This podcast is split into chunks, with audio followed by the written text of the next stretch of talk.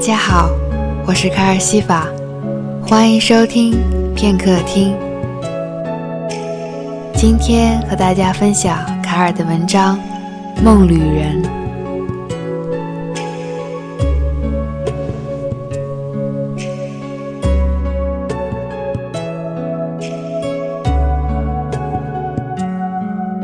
声音是一座城，城中的生命源是心的诚恳。把心剖开，满腔赤诚。人们望而却步，纷纷避开。他们用惊惧的眼神，在彼岸继续无辜等待。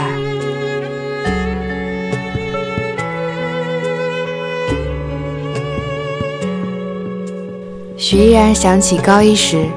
曾在日记本里写过一段关于京都樱花的文字。年轻的语文老师批注了三个感叹号和一个大大的好，用红色钢笔落下他心中的惊喜。在十几门功课要学习、大考小考不断的一周七天里，学生们的日记本不用打开就能闻到怨声载道的无奈气息。但许依然笔下有漫天淡粉樱花飞舞，古老寺庙的悠悠钟声，和服女子的木屐踢踢踏踏亲吻青石板路，三味线有一声没一声，像是撕开了冰冷黑屋子的一角。再温柔的光线，也会让黑暗中的人瞬间无法直视。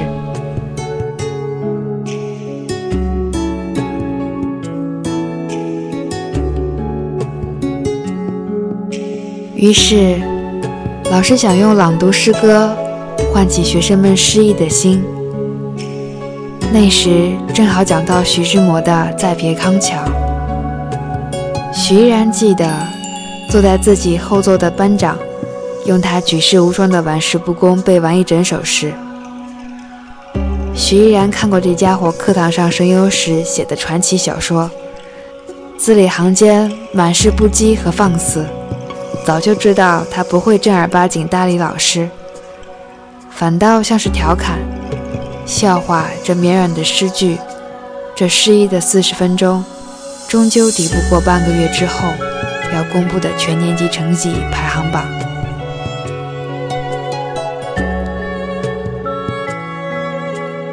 年轻的语文老师是善意的，许依然从他的眼中能看到因为兴奋而燃起的慌张。平时总是沉默少言的学习委员，却意外站起来，用他沉静的声音，画出一幅轻悠悠的康桥新绘，这让许依然意外且惊喜异常。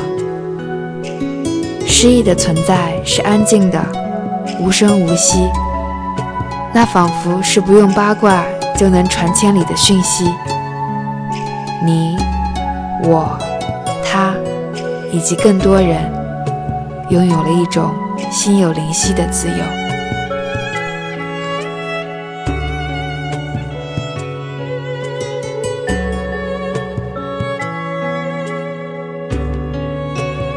关于这首诗的记忆，让许依然在后来的舞台上格外笃定。他扮演的角色、讲出的台词、演绎的动作，是表演他人。也是他自己本身。他曾困惑，什么是不疯魔不成活？但现在他明白，学生时代苦中作乐的诗意，是上帝的邮差。他带来的是千堆雪，是长街。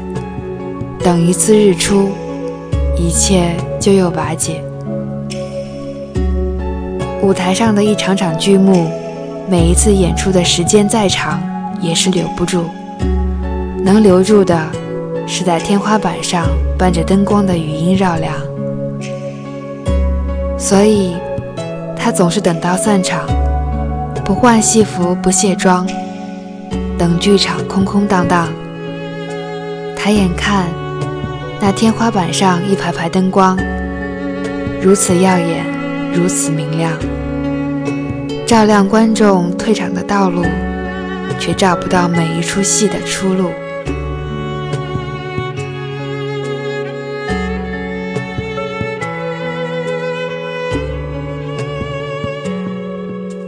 许依然有时候看不懂，在舞台上的自己，仿佛是在梦里的一次孤单旅行。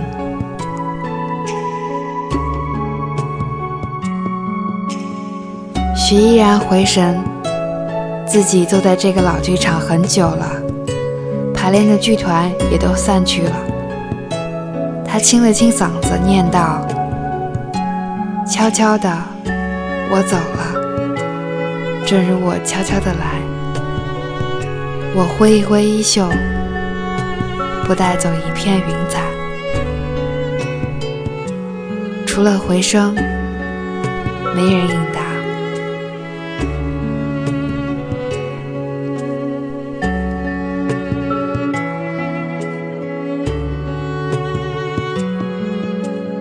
卡尔想写一个关于话剧的故事，但是卡尔把握不住结构，就先写着这篇梦里人算是故事里的一个小片段，希望哪一天能写出一个完整的故事。